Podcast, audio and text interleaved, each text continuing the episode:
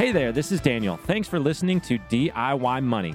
Now, if you haven't already, be sure to give us a five star review so your friends know that this is a show that they can learn from. Follow us on Instagram at DIY.money. Now, enjoy this episode. Welcome back, ladies and gentlemen. You're listening to another edition of DIY Money. DIY Money. Hey, if you're wondering why we did one sponsorship episode and then the last two we've had none, it's because we're cutting them in uh, succession. And uh, we did one episode with our sponsor, and we'll see if they want to be a sponsor anymore. And if anybody else wants to. Yeah, we'd love uh, to have sponsors if it fits. You know, it's got to fit within the DIY money uh, lifestyle. Things that we would use, things that we would be um, interested in. So, anyways, that's We're our not two doing cents like mail order popcorn or random stuff like that. We're not. Wait, maybe. No, no, my kids would be totally. You know, I make a I make a stovetop popcorn that's like to die for. Coconut oil is the secret. Just Here you go, popcorn by butter. itself or butter and Stop. Just stop. That's like me saying just drinking coffee this morning, Daniel. And you'd be like, "No, I'm drinking a South American Arabica bean Do you get the heirloom grown kernels? from." Uh, just stop. No, we're not going to dissect the popcorn, the corn of the pop, right I'm, now. I'm intrigued. It's unbelievable. Okay, listen, we got to get focus. Gosh. I'm focused. All right, here we go. Uh, we've got a, uh, a very interesting question today. Um, I unfortunately forgot this gentleman's name. Do you remember it, Steve? Cameron? Cameron. Yeah, yeah, yeah. Okay, there we go. Cameron. Uh, great question from Cameron. Cameron, what do you got? DIY! Hello, DIY Money. My name is Cameron from Grand Rapids. Love your show. Um, I do have a question for you. I have a family member who has an autoimmune disease, and the need for medical expenses um, come and go. You know, it's hard to really get a grasp on what my expenses are, even after tracking. Um, so I divert to just thinking I need to have a larger emergency fund. Um, but my thought is is this the best route? Are there other options? What do you suggest for somebody who has unpredictable expenses like myself? All right, so I'm going to focus primarily on the unpredictable medical expenses because that's your particular sort of question. Uh, there's a lot of other unpredictable expenses that people can prepare for, but we'll look at it through that lens, and I think the same sort of rhythm could apply to other unpredictable expenses. And so uh, we are not quite, not actually anywhere near the same situation as having um, a child with autoimmune. Keep that in mind. But we do have a fairly high deductible insurance in our family. And so that means that uh, anything that happens throughout the year, uh, we pretty much pay out of pocket for the first like thousands of dollars. Uh, we get the, you know, complimentary insurance 5 to 10% discount or whatever they uh, contractually do between uh, various doctors and so forth. But uh, for the most part, we just pretty much pay whatever the doctors want us to uh, for many months until or unless we hit our deductible. And so uh, we've really experienced the brunt of that over the past year as we had a child, had an emergency room visit, and a couple diagnostic things going on throughout the year to the point where we uh, spent quite a bit on medical stuff. And here's the way that we sort of uh, framed it up as far as savings go. So we we have a separate emergency fund, if you will, that's not medical related, and that's we try to kind of conceptually keep that as our you know three to six months of living expenses for non-medical emergencies because it just creates a, uh, something that's a little bit easier to manage if you're not constantly pulling from it for doctors bills and so forth then what we do because we have a high deductible health plan we also have a an hsa health savings account uh, because we qualify for that with our high deductible health plan now we are of the mentality in our family that we are not going to use our hsa pre-retirement because there's some significant benefits to actually investing that like a, a traditional IRA uh, or a 401k and letting that sit for retirement. There's a, a sort of a third tax benefit there uh, that you don't get out of a retirement account. So we're going to let that sit, but it is sort of our backstop. If if the stuff really hit the fan and we had a very dire year medically, uh, we could tap into that uh, if we needed to, but our plan is not to. Next to that HSA, we have a savings account at Ally paying a paltry percentage that we call our medical fund. And we put our uh, monthly insurance premiums in there, and then it gets auto drafted out of there. And we put an additional amount for our medical savings, kind of a rough estimate. And we kind of have a goal for what we want in there. And it, the way we calculated that goal, it was like, uh, I believe it's, I don't have the spreadsheet in front of me at the moment. It's about 10 or 20% above our annual out of pocket maximum for our health insurance.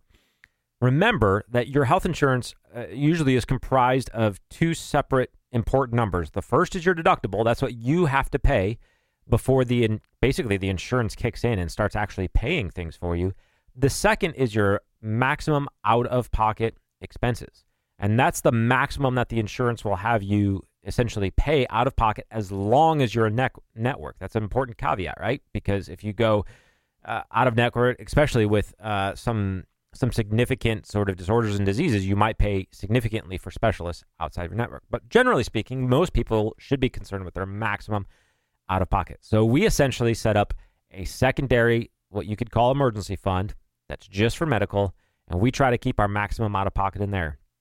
So in the spreadsheet, what we do is anytime we have extra money, that surplus at the end of our budget, it's kind of a waterfall effect. First, it goes to emergency fund, then it goes to fund uh, medical fund to get that up to the level we want it to be, and then anything left over after those two are maxed out, as they kind of get you know drawn down. After those two are maxed out, uh, then it goes into our general investment non-retirement savings, which is just our wealth building account, and that's that's what we do. So you're on the right path with you'll probably have to have a larger emergency fund. How you decide to actually manage and dissect that is up to you.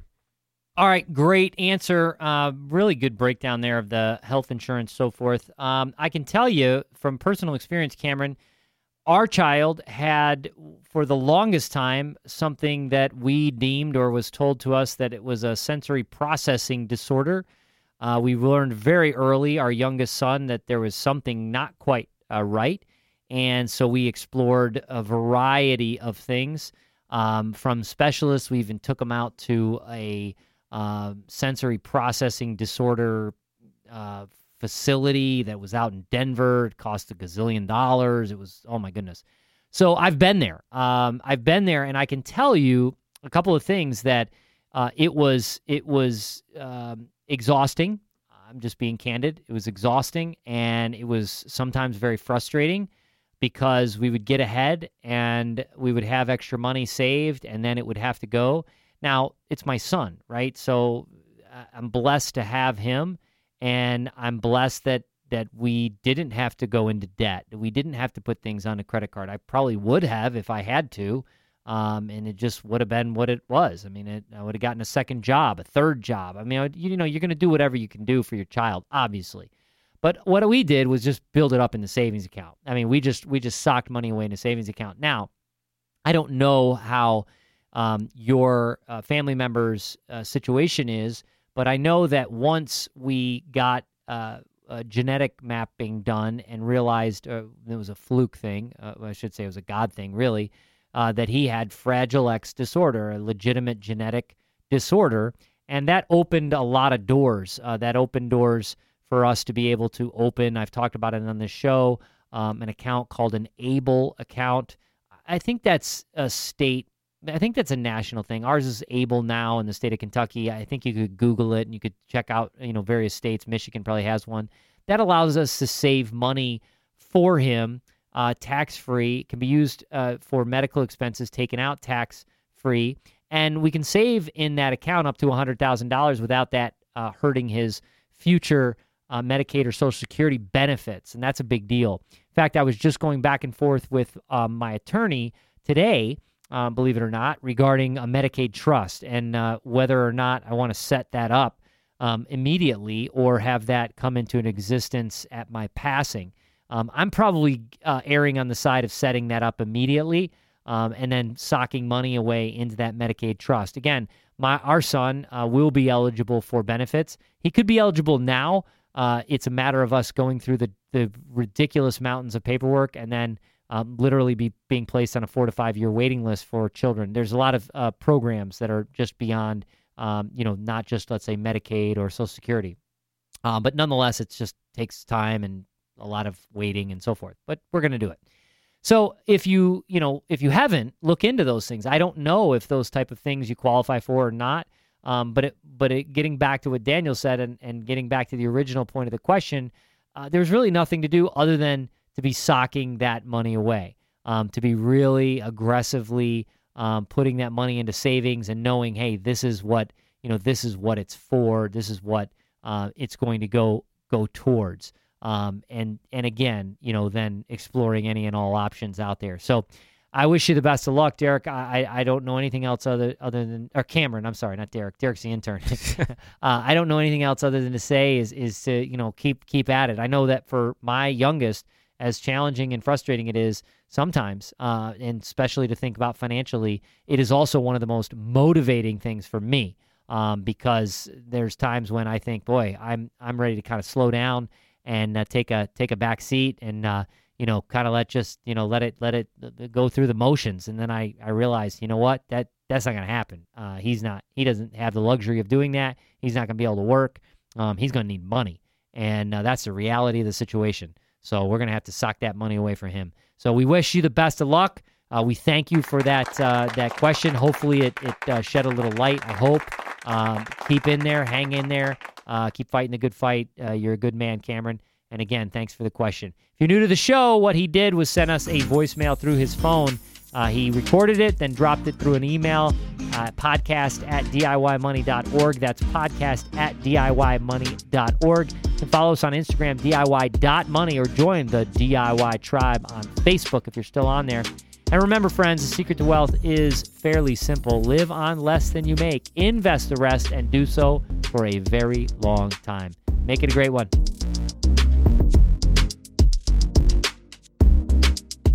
Thanks for listening to this episode of the show. If you want content delivered to you regularly, be sure to follow us on Instagram at DIY.money. And if you want your question aired on the show, be sure to send that to us and you'll get a $25 Amazon gift card.